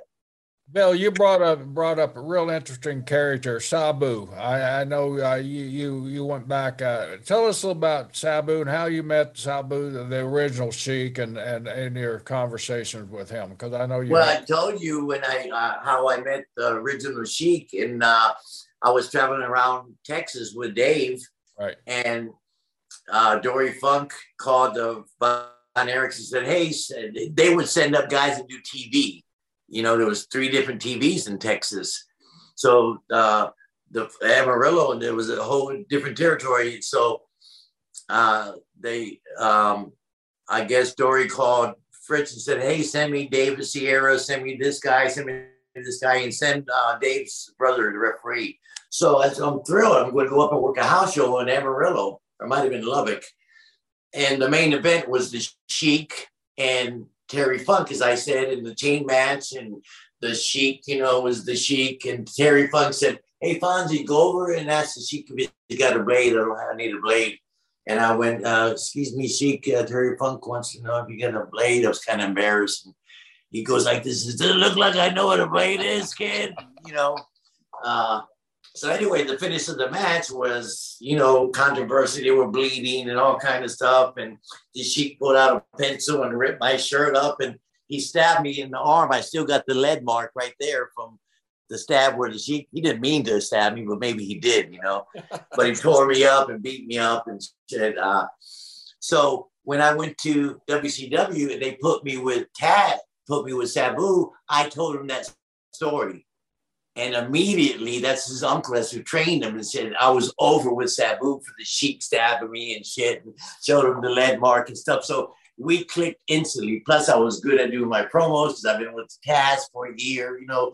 So I was one take Fonzie, and him and I just clicked good. And um, I just spent a couple weeks. In fact, I'm with him uh, this month doing a big convention in Ohio, and I'm I just did a seminar with him in some school and did some appearances with him lately. His body's so beat up from, if you ever saw Sabu, it was violent tables and going through all this crazy bumps, man. He can barely freaking walk. We just did a guest appearance for GCW. It's this new company. They're kind of doing pretty good. We did it at Hammerstein Ballroom in New York. And we were doing a thing. They we weren't advertised. Lights off, lights on. There we are in the ring. Sabu Pie faced the guy with the chair. We get a big pop and all that. So we had to set up a chair from the floor to the chair to the apron for him to get in the ring. His body's just yeah. terrible, and plus he just lost his spouse, Melissa, the yeah. his, his, girlfriend or wife. Uh, he, he uh, uh, I, I, didn't mean to cut you off. He, I no. had such great story about Sabu. When Bobby Duncum Jr. passed away, Bobby and I were, were tag team partners. In fact, uh, we, we thought we were going to go somewhere. Then Bobby's dad and Bobby both wanted to play more football. Bobby played a little more football, and then he got hurt. He had tons of surgeries, and I think that's you know where some of his problems started. But when he passed away, I did the eulogy for for Bobby's funeral, and Sabu came because he was good friends with Bobby. And I remember him being on the phone with Paul Heyman, and Heyman was wanting him to come to a show, and, and Sabu said, "This is more important and I always just I always had tons of respect for Sabu and, and, and love for him for for doing that for for a friend and Bobby Duncum. I thought I thought that was really cool. I was yeah, Sabu's a pretty stand-up guy and he's business as hell, but he believes what he believes. You know, he wanted to be a Bobby Duncum Jr. screener, you know. And hey, I was fortunate enough to work with Bobby Sr. and, and, and the kid too. So it was pretty cool, man. I've come Junior across was a a big old man, wasn't he? Yes, he was. Junior was too. Junior was just a little more. He was muscled. Bob, Bob Junior Yeah. was a great athlete. Junior started all four years at, at uh, University of Texas, and Mr. Brisco will bring up the fact that his team never beat Oklahoma. Bobby hated that. Booker T used to bring that up all the time. At one time, Bobby told the bus to pull over in Japan. He wanted to fight Booker over Booker telling him that. I love you, Booker. I love you, Booker. Billy, Billy. Uh, one of the great, one of the I would say great thing because it was life and death with you, but one of the big stories always circulating about you. You nearly bled out in a match. There, describe that scene and what happened uh, during the match and what caused the, the bleed out and what happened at the hospital. Okay, there was so many fantastic matches and great athletes and great entertainers at ECW. So if you ask Paul Heyman to this day, hey, name one of your favorite matches out of that five-year run you guys were doing pay-per-views and so on and so on, he would say Fonzie and Beulah, two non-wrestlers. So I worked an angle where she was a manager for Tommy Dreamer and I was managing Sabu and Van Dam. And we got it, we built a little angle and we ended up fighting each other. And of course, we stole the show and almost bled out. What happened was I didn't get juice all the time, so I wasn't a great juice expert. In fact, Jody Hamilton at the Armory, my first time getting juice, I let Jody zap me uh, because he was putting the loaded thing in his in his mask, and he headbutted the referee, and down I go, and he says, "I'll zap you," you know what I mean? Uh, I'm not exposing the business. I'm just telling you guys. Uh, he zapped me, and then I it's really too late, Bill. It's too yeah, late. yeah, Bill, it's too late. I'm sorry, boys. Bill, if this was 1992 or 1982, it might make a I'd be stretched. I'd be stretched. I saying could be coming through that camera there. So, so Jody gave me, and I got really good juice, and I sli- I flinched a little bit. That's why I got good juice. And he said, "Hey, kid, you flinch?" I said, "Well, I had never had a blade in my head, you know." but uh, so back to the Beulah Fonzie match, we worked the angle, and for some reason, at, at that particular time, I think it was '97, um, Turner was stealing our talent. It was taking the Sandman, and oh, when I walked into the dressing room at, w, at ECW, I walked in, of course, my suit and the Submariner and the Louis Vuitton. It came from the big territory. I walk in, and there's Sandman, Tommy Dreamer, Taz, all these guys. I didn't know who the fuck they were. I see nobody I recognized. I said, damn. But Paul Heyman made all these guys big stars for uh so so eventually, oh, so um after a couple years, when Paul developed these guys, they were getting offers to go to WCW. And for some reason, Paul Heyman in the ECW office thought I was the middleman because Kevin Sullivan and Dusty and all them were getting our guys and they thought I was a mode or going, you know, going behind Heyman's back, getting Sandman a gig and all this, but I wasn't. I didn't. They, they could just call the Sandman. They didn't have to call me to get Sandman. And I didn't. I didn't even know this was going on. So the office, ECW office, thought I got big juice to try to save my job, but that wasn't the case. I had no idea. They thought I was going behind their back, helping, you know, the boys go to WCW. I, I didn't. That that's not the truth. So what happened was um, we designed a match. It was short, two non-wrestlers, and I got my little gimmick ready, my thing, and and Beulah hit me with the cooking sheet. Down I go. I get a little color, and then we continue the match. We do no wrestling stuff. You know, she uh, puts me in the thing, hits me with a chair, all kind of silly shit. If you ever watch it, you like it, uh, John. Seven minutes. So um, when she hit me with the cooking sheet, I couldn't get the get my gimmick out fast enough, and she was coming towards me. So at the last second before she grabbed me, I finally got it. and Went like this, and I gasped myself terrible, and I missed must have hit an artery or something, and I bled. It was the bloodiest match in ECW history. It's pretty cool to have that um, uh, in my in my uh, uh, in my deal. Uh, so I lost so much blood when I went back and I, I got the juice before the match even started, basically. And I worked for seven minutes. And of course, I took a bunch of aspirin to thin my blood out before the match. So that, you know, the juice flows better and shit. And uh, I get to the back, the paramedics are working on me and they couldn't stop the bleeding. And so finally, they put this big steel thing on my head and take me up and rush me to the hospital. Get to the hospital. Head trauma, you, they take you right in. If you got a broken arm, you got to wait. But head trauma, they take you right in. So they took me right in, and the nurse starts unwrapping my thing. I said, "Well, please be careful because I'm bleeding." So she said, "Don't tell me. I've been a nurse for 20 years." So she undoes my thing, and the juice squirts out, squirts all over her face and all over her white thing. I was happy as hell so the so the doctors came in and was sewing me up and and uh, finally fixed me up, stopped the bleeding. I got multiple stitches inside and out. It was terrible. They wanted to admit me in the hospital. I said, no, I got a flight out. You know, at seven o'clock in the morning, I'm going back to Tampa. You know, he said, well, you got to sign a release and and then they're wheeling me out in the wheelchair.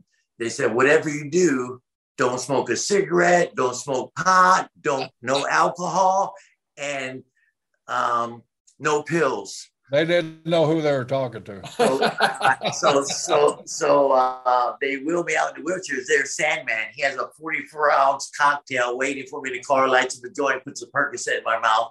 Paid no attention to the doctor. So I should have been dead, you know. But that's how we were. that's one of Paul Heyman's favorite matches, if you ask him, because he's not going to put Taz over Van Dam. So that's easy out for him. Plus, it was really good entertainment. And because I bled so heavy, that's why. Time to tell you about something I'm super passionate about protecting your family. Yes, this is a life insurance ad for GoliathLife.com, but to me, this is really about peace of mind. Think about insurance for a second. We all get medical and auto insurance, yet we never even know if we're going to have a need for it. Let me let you in on a little secret. You need life insurance. We're all going to die. Now, as you let that reality sink in, think about what would happen if your family stopped having your income tomorrow.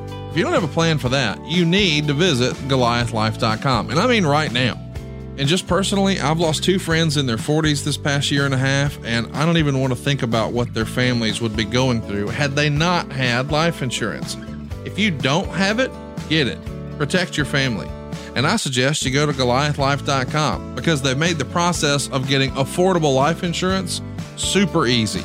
Goliath Life streamlines the life insurance process by allowing you to get quotes from more than 20 carriers within minutes and you'll pick your terms and payments to fit your budget. You pick your price, you start the online application immediately, and even schedule the medical exam to come to you. And I've done it. They sent someone to my office. I skipped the phone calls, the paperwork, and the crazy invasive conversations. Goliath Life makes buying life insurance simple. There's no hidden fees, no upsells, no hassle, hell, not even a phone call. Goliath Life is life insurance in your hands on your time. Get multiple quick quotes right now from the comfort of your own home and begin your application in a few easy clicks right now at goliathlife.com. Fonzie, what do you think the appeal is? Uh, I mean, I have my ideas, but you were there. You know, you have Sabu, Taz, Van Dam, you, Tommy Dreamer, the Dudleys, so many people that were such big names from ECW that even if they had done nothing else, they would still be big names. And like you say, that was only about a five year run, really, uh, when when you guys were rolling. What do you think the appeal is of ECW that it's lasted this long? It was some type of phenomenon. It was different. There was only two companies after the territories closed up. Florida, Georgia, Mid Atlantic, Texas. After they all closed up and went viral on, you know, Monday nights and uh, national TV and stuff. Um, there was no no companies doing anything. There's a couple of small companies trying to make it, but nobody was doing anything. And Paul Heyman, who was actually brilliant for the wrestling business, his mind was really good. And he had this idea, and it was the, the violence and stuff they had never seen before, characters they have never seen. They didn't know who the fuck Sabu and Sandman and Tommy were. Paul Heyman made these guys big stars it was because of the violence um, and controlled violence, you know. Uh, it was just phenomenal. And um, I think the reason Vince bought us out because uh, Vince's son uh, liked ECW. You know, he liked ECW, and, and uh, uh, and I think Vince floated us a million dollars to continue. You know, gave Paul Heyman a million dollars to keep going because you know he liked the business or what, he was trying. I guess he knew he was going to buy and bought all the rights to it. Now you can see it on Peacock from beginning every episode of TV, every pay per view. Go a Peacock, there it is. The music is different, which sucks, but um, it's a worldwide phenomenon. I don't know, you know, I'm telling you why I think it is because of the violence and the new characters and the smart marks knew it was something besides Vince and Turner, you know what I mean? And oh, let's give it a chance, and it just took off. And hey, I, hey Bill, yes, Bill, sir. do you, do you think uh, you know with with the violence and everything? Do you think with the proper funding that the company would have made it down the line, or do you think that niche for that violence would have just just passed them by? Because It, well, we'll never know that answer. no, because you know we'll never know but i think it would have continued for a while because we were just, uh, doing we weren't selling out like vince does in these big we were running small things like the manhattan center hammerstein ballroom and all that selling those places out and doing big business at 22 pay-per-view we were doing really good so i think it would have continued on for a while you know yeah, you guys were doing better than WCW at the time, so you know we're we're I don't know if we were drawing better, but we had people's interest. We, you know, we were the talk of wrestling, the smart marks, as they call them, were talking about us. Bill, I want to ask you. I saw I saw an interview you did. I think I was just looking it up right there. I was trying to get the, the Englishman's name right because he's so good at what he does. James is a wrestling James shoot is interview. Jerry, what's his last name? Jerry, you did an interview with him that was excellent. I don't know, but he he is very good. He's I've so good. Uh, he has such a great way about him. He's so knowledgeable. Wrote a book about The Rock. But I saw an interview you did with him, Fonzie, uh, with James, uh, the wrestling shoot. When he talked about Blackjack Mulligan uh, beating up somebody, asking about speed. I don't know if Jerry's ever heard this story, and I, I figured uh, We Jerry, I would like to hear it. we, we, we were in the dressing room doing TV at 106 North Albany. Then we got to drive four hours to Miami, you know, after TV. So uh, I'll tell you, I'll, I'll think of the guy's name. So we're all there watching the monitor, Mulligan sitting there. Now, Ken Barry was a big star. Barry Windham was fantastic. What a fucking athlete he was uh, in the business. And Kendall Windham was just breaking into business, his brother. And we were all in the dressing room with a bunch of guys. And the guy's name was Buck Robley. So Mulligan, so Buck Robley walks in and and Buck Oh, Robley and Buck Buck says, wasn't uh, no Buck wasn't no coward either. Buck Buck Buck. No. was a Buck Mulligan was an actual giant, you know. What But anyway, either Texas or Louisiana, right? right. yeah, yes. Louisiana. Um, Louisiana. So Buck Robley walks in and we're all watching the monitor. and He just puts it out there, and said, Hey Mulligan, you got any speed? And Mulligan K. Phaedra doesn't say nothing because this kid's there or whatever. He, you know, you don't ask everybody in the fucking dressing room, hey, you got to hit a speed, you got to perk it. You don't have to do that, you know. But So that's how Buck Robley was. Yeah, especially with his Mu- kids. Mulligan, Mulligan didn't answer him, and he says, "Hey, don't kayfabe me. Everybody knows you're the biggest speedhead in the business." And Buck Robley kept walking to that little dressing room by Charlie's office, Right. and Mulligan got up and walked into that dressing room and closed the door, and all you could hear was boom, and fucking Buck Robley comes out of there with an eye this fucking big, and that was the end of it. You know, he just set it straight. Bill, So that that was- that little cubbyhole outside of Charlie's office. That There thing was a safe in there. Yeah, was there's a safe in there, but it was that was what that room was basically used for for so many years there. I mean, you had an issue with somebody, you usually ended up in that room with the safe there because it was, It's- Wait, does, doesn't that say something bad about the territory when you had a room designed for that? well, it wasn't designed; it was a safe room, man. But that's A safe, uh, a safe room. Yeah, you go and you take a guy in there, and they were, they were, you were safe, right, Bill? I mean, that thing. Many, a many a face that got busted in that damn room. And Charlie, Charlie walk out, and Charlie push those glasses up over his over his nose there. What time you leaving? Wow, what what a great career I've had with you guys. You know, I can't believe I spent a, a, over a year on the road trying to break in, like I told you about Texas, and worked six times in Texas, and I worked a couple times in Mid Atlantic. Then came home May 1980. I came to you and told my story in the right place at the right time. The guy got fired, and I was hired Tuesday and worked all week. At the end of the week, you said. Uh, congratulations, you're full time with us. But remember this: uh, you can leave as fast as you came. I never forget that, Terry. Uh, so, so, Bill, uh, which one, in all seriousness, was the greater sportatorium? The one on Cadiz at Industrial, or the one on Albany? The one on Six North Albany. Oh, come on! Way to go, Bill. well, I'm a Florida kid. That's why I broke in, and we had so much talent. Oh, so did you know? So did you guys there.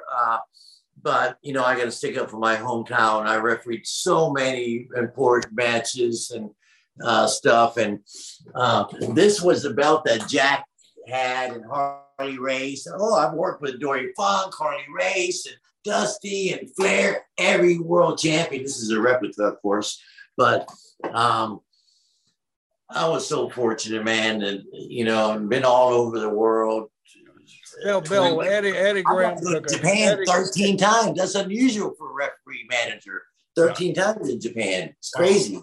Eddie Graham took a special liking to you because you were so versatile. You you'd help Eddie out with a lot of his uh, his properties and stuff like that because you knew so damn many people in this city here.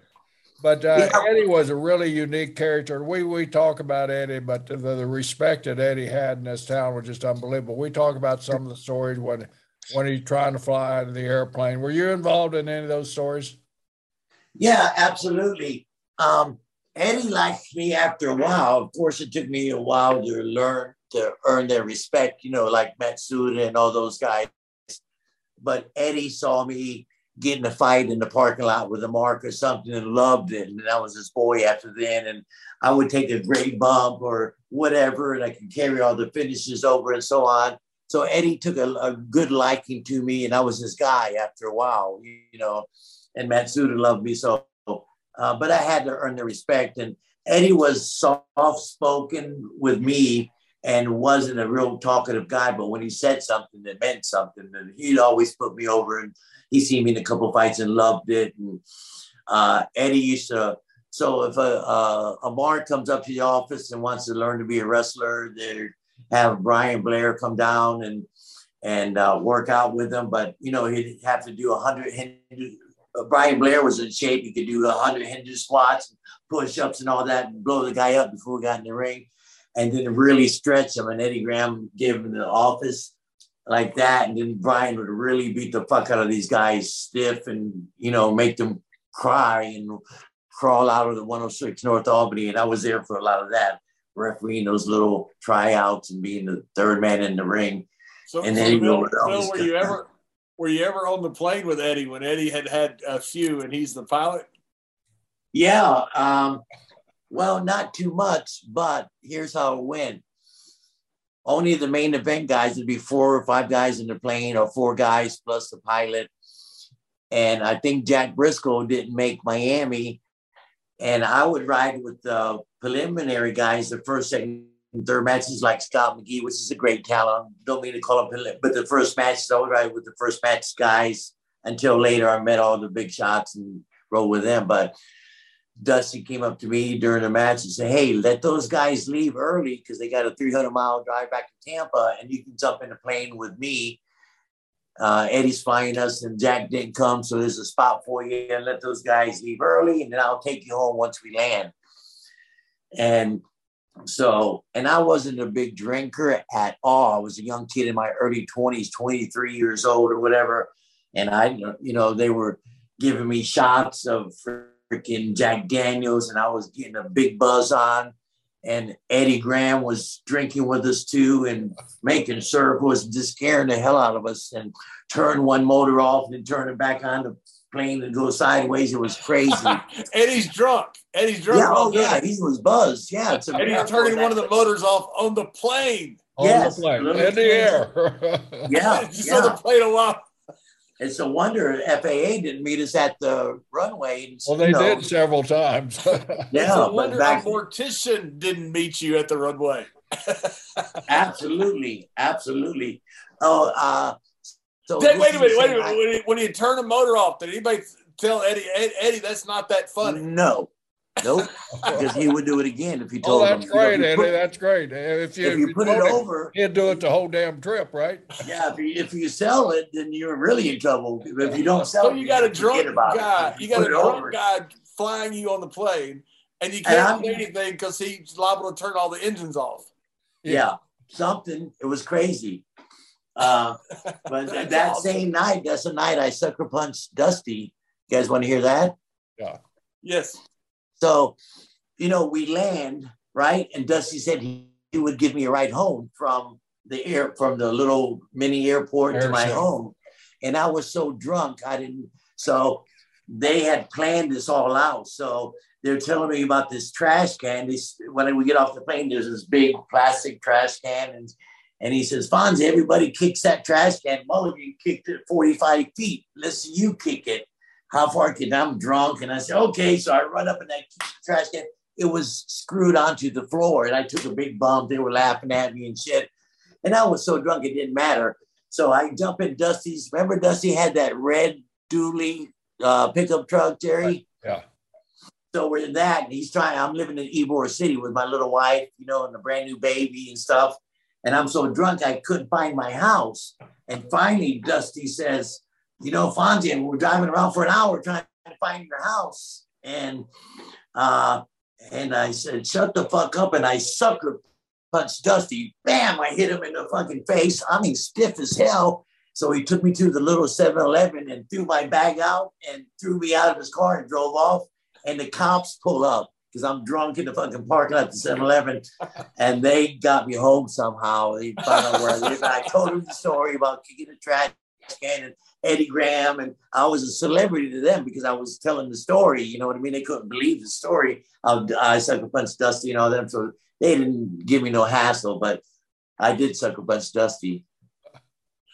Well, hey, Bill, Bill before before we let you go, I want to ask you one one story because we had Lex Luger on, and Lex. I love Lex. Lex is such a pleasant guy. You know, you, have seen him. You know, God and stuff. Him. And the story with him and Brody, you were the referee in the ring that, that called the finish on the fly to help Lex out. Tell tell the story. Well, for a year, I was in the dressing room. We gave Lex Luger his name. Uh, it was Mike Graham and Dusty and all these guys, and Matsuda. That was Matsuda's kid. I mean, he loved fucking Lex. He trained him and this and that. And Lex wasn't a classic worker, but he was pretty fucking good. You know what I mean? He wasn't like Barry Windham and Curt Hennig and those guys, but he was really good. Uh, I was in the dressing room and Dusty's, they're trying to think of a name for him. And, you know, and Mike Graham says, How about like a pistol, like a gun or something? Luger. Hey, Luger. Oh, good. And so he said, Lex, Lex Luger. So I was in the dressing room when they gave him his name. And he started wrestling. They pushed him from the start. He had that fantastic physique. It looked freaking great. Not a great worker yet, uh, but never was a great worker. Uh, um, so they were handpicking his opponents. You know, guys that can work and getting them over in the ring and working with them on the on the road and stuff. And this was all in Florida. You know, the Luke, Jerry, Money, West Palm, Tampa, Miami, and so on and so on. And um, so they were handpicking his opponents and they were making a big star out of him. And he was getting all these big wins and shit. So the office thought it'd be a good idea. For some reason, it was a bad idea. Um, and actually, no office was there in that it uh, happened at the War Memorial in West in Fort Lauderdale, Jerry. They booked Lex Luger against Bruiser Brody in a cage. And now this is you know, unusual for Lex because he's getting his opponents handpicked. They're taking care of this kid. Now he's in with this big, terrific fucking uh, superstar. And, you know, uh, Brody could be a little temperamental and so on and so on. And, and they gave him a finish and they all agreed to it and stuff. So anyway, we got in, there was a bad, bad book. It should have never happened. And I was the only office personnel there when they booked this. Like Dusty wasn't there, Jerry wasn't there. I was in charge of the dressing room that night, giving all the finishes because I got from Dusty or whatever. And tell all the guys and stuff. And so there was nobody there for Bruiser Brody to complain about or Lex Luger to complain about but me. And say, hey, this is the finish, and so on and so on. So the match, uh, they get in the thing like the cage, and the bell rings, and Luger did. It wasn't his fault, but he didn't know. He's trying to lock up with Brody. And I said, just listen, just listen, Lex. You know, he's a little nervous fighting this big guy, working with this big guy. He's been, uh, uh, you know, a big star for all these years, all those times in Japan, and huge star.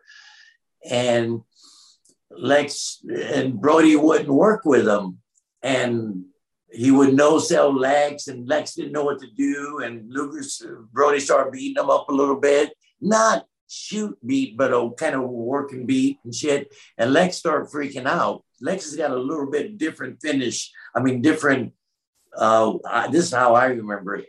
So fucking Lex started four or five minutes into the match. Lex starts freaking out, thinks he's going to get stretched or whatever is going through his mind, but it was no selling Lex's stuff and wouldn't talk to him in the ring or nothing. I think Brody said, Who's this young kid trying to take over me in the ring? You should listen to what the fuck I say, you know? And that wasn't the case, but it wasn't Luger's fault. So, so Luger comes to me and says, Fonzie, what did I do? What did I? He's really nervous, and, scared, you know, uh, uh, frightened.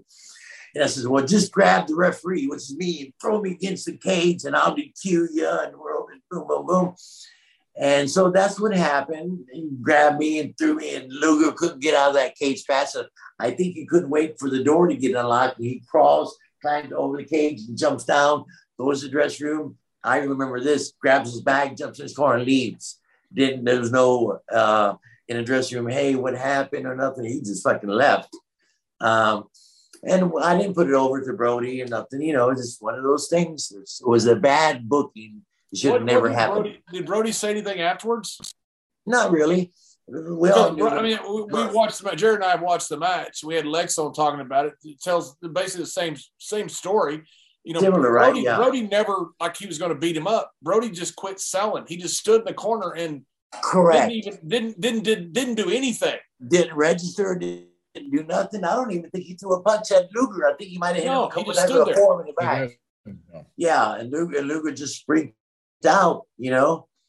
What did the boys, Uh, did the boys say anything about it? Was I mean that, that this was so strange.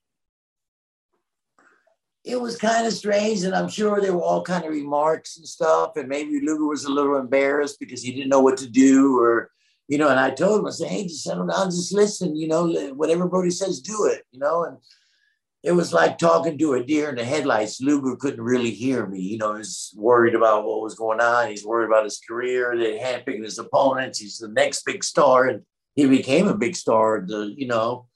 Uh, but no, Brody never. Brody let us know about it in the ring. You know what I mean? He let us know what his intentions were in the ring. No sell this kid. Who the fuck does this kid think he is? I'm Bruiser Brody. Don't know. You know. Wait, fucking settle down. I'll walk you through this match, make you a little bit, but I'm Bruiser Brody. You know what I mean? One thing you can say for sure: bad booking. Bad booking. Yeah. Absolutely. And I was the only office personnel there. And that that's another mistake to me, not having some office guy. Now, now you got you got a star that you're building to be the biggest star in your territory, and you're not there one of the biggest, most important advancement matches ever in the, in his career. You're not there. Somebody from the office is not there to give instructions out. To me, Matt it Sue was, wasn't it was there a either. poor Matt Sue- office. It was a poor office decision.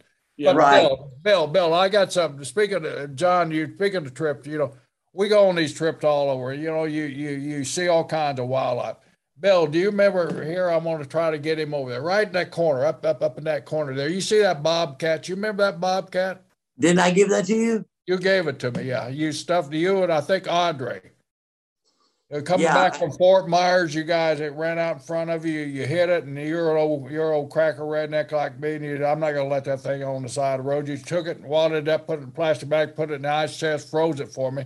You couldn't find a guy. He was telling me about this guy down there in Odessa that would stuff it for me.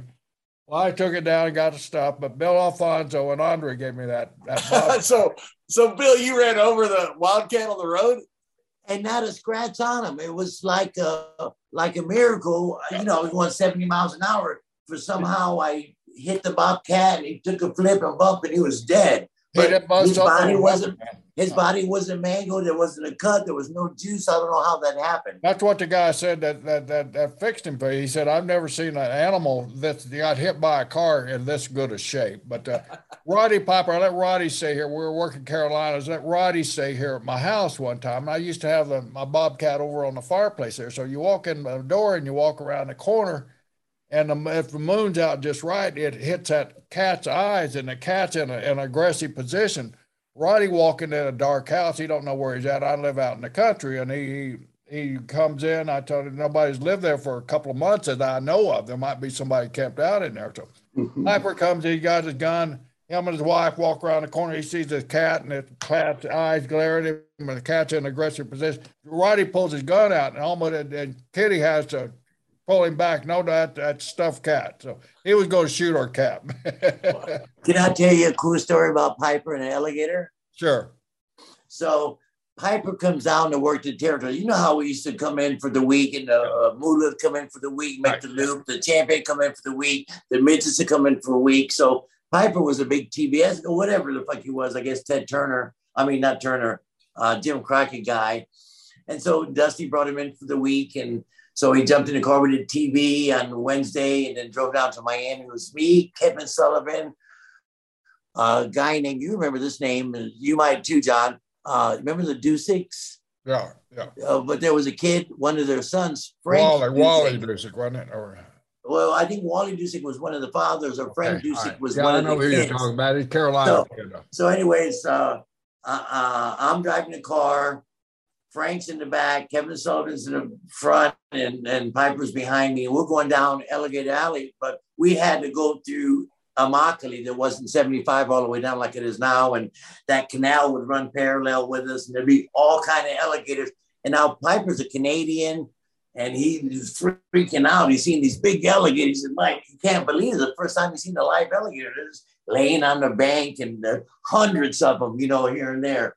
So uh, Piper's going nuts and he said, Man, I wish I had a gun. And Frank Dusek says, I got a gun. pull over. So we pull over and Frank Dusek pulls out this old 38 stub nose pistol. And uh, now the alligator's laying on the bank across the canal. And there's no way Piper's going to shoot this alligator. No way. Or he's going to attempt to. He wants to, he said, Oh my God, give, give me the gun. And he, and while out there watching him, he's so excited and he takes aim at the alligator. He pulls the trigger, bam! He hits the alligator. it hits him in the neck or something, and the alligator starts selling.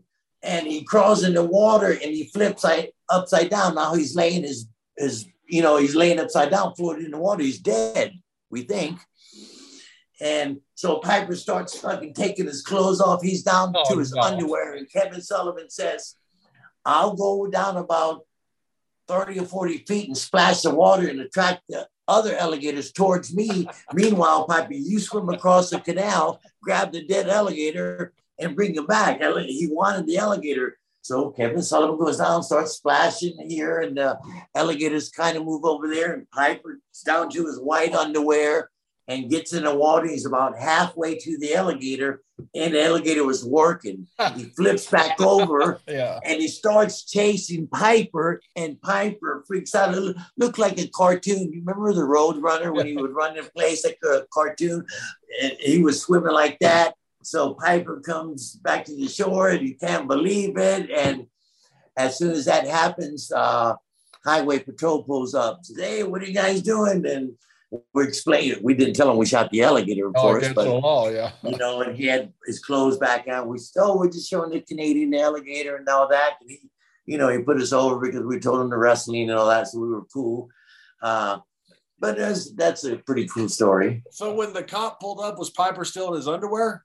No, no, he had got dressed. He got dressed. Uh, we would have to explain the underwear. Why the fuck was in the underwear soaking wet? But Jerry, Jerry, why was Piper walking through your house with a gun?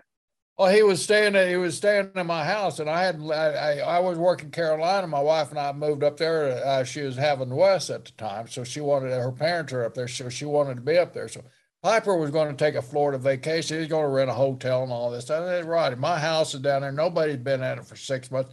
just go down there in three days, and you can go get a hotel if you want to. But you know, just check my house out here. Here's a key. So I loaned him my house, you know, uh, for three days, and and so he's afraid. He's a Canadian, like I said, like Bill was saying. So he, him and his wife are walking in. It's a dark house now. My power box, you got to go past that cat to get to my power box. I I forgot to tell him the cat was there, but I told him where the power box was. So he was coming around the corner, go to the power box, and all of a sudden those eyes, his moonlight got him, and those eyes are glaring at him. He takes, he, he carrying a gun, he takes the gun out and getting ready to shoot. And Kitty's, no, no, no, it's not live. he could have blown my whole damn house up, you know. he just been a nice guy and letting Hot Rod stay in my house for three days, you know. he's, he's But I got to give him credit, man. He mowed my yard. He, uh, him and Kitty, uh, you know, all the dust from being setting for six months, cleaned the Yeah. house up for. No, they, they, they did awesome, man. Oh, it's awesome. And he Well, Bill, we really stuffed cat that- appreciate the, the time that you spent with us today, man. We lived, relived some old stories, some old road stories, and a lot of ECW, a lot of Florida, and you know, I talked about the Giant Gonzalez a little bit. Man, it's been a great day here with you. We really appreciate your time. Thank you so much, guys. Hey, remember I told you that I was want to read off my uh, that I'm Right, still relevant to the business because I was the And by the way, where can we where can they book? You got an email or anything like that? Oh yeah, Bill Alfonso um, dot real at iCloud.com. You can I'm on all the social media, Instagram, Facebook, and all that. I get messages all the time, and please call me if you're interested. But um, so I just got back from I did a show in Cleveland for AIW, nice little company up there. They had about 700 people in their audience. Um, this weekend, I'm in Detroit hosting a Super Bowl party. Getting paid really good for that. Flying me up hotel. Super Bowl party. fee. on the on the on the A Super Bowl party, Bill. yeah No, did you say WrestleMania. I'm Super- sorry. Okay. Same thing. Same thing, right? yeah. Yeah, we, we can we can give you a spoiler on the Super Bowl who won. Yeah. I love Vince McMahon. Anyway, so um, I just got back from Cleveland uh, this weekend. Uh, I'm in Detroit on the third. I'm in Miami on the eighth. I'm in somewhere in fucking Ohio doing a big time convention for Dylan Himes, RBD, the Bobby Fulton convention, whatever. Um, I'm gonna do something for for Vice TV next um, somewhere between the 11th and the 14th. They want to fly me to Atlanta. They're doing something, not the dark side of the ring, but The something else. territories, the territories, right? Correct. So they called me and I said, Of course, I would love to be in. And, and I was telling stories. They were asking. I was telling them the same thing You, I'm telling you you. and I this- might be on the same plane. Okay. Um, so then uh, after that, I'm in uh, Port St. Lucie. Um, I'm in, in